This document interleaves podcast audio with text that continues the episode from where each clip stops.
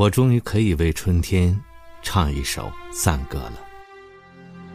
为了迎接这一天的到来，我做了充分的准备，并且努力克制着自己的情感，不被初春引诱，不为早春写一行诗，唱一首歌。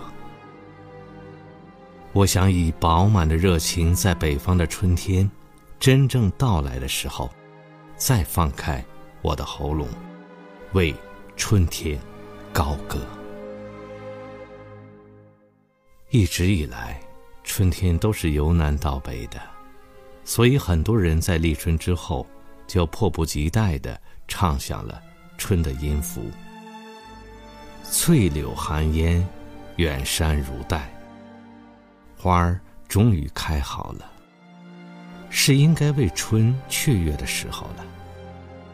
看到满城的姹紫嫣红，我却又希望春来得更晚一些。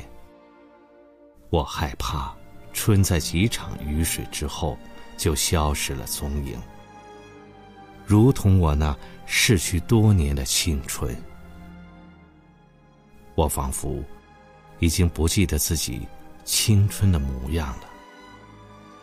那时的你，那时的我。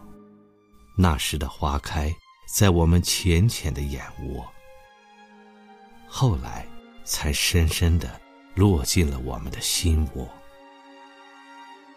青春的颜色还在，在我们一直向前的路上，若隐若现，在我们夜晚的梦中陪伴。青春是早春的颜色。是活泼的照片。我们摆了各种姿势来演绎青春的唯美和伤痛，在青葱的岁月里慢慢沉淀，直到定格。我不知道，是否可以用时间的长度来增加生命的厚度。我想展开最长的音节，把青春的曼妙和春天。融为一体，因为春天年年在。我还想把青春的热情和夏天捆绑在一起，让剩下的果实牢牢的长满我们的生命之树。我又想把青春里不可磨灭的哀伤与秋天吹成一首曲子，用熏的音质。来把青春沉淀。最后，我要在漫天飞舞的冬雪里，把青春的理想全部埋葬，等待着，等待来年的春暖花开。转身就是一辈子。那一刻，我们告别了二十。那一刻，我们告别了三十、四十，甚至五十。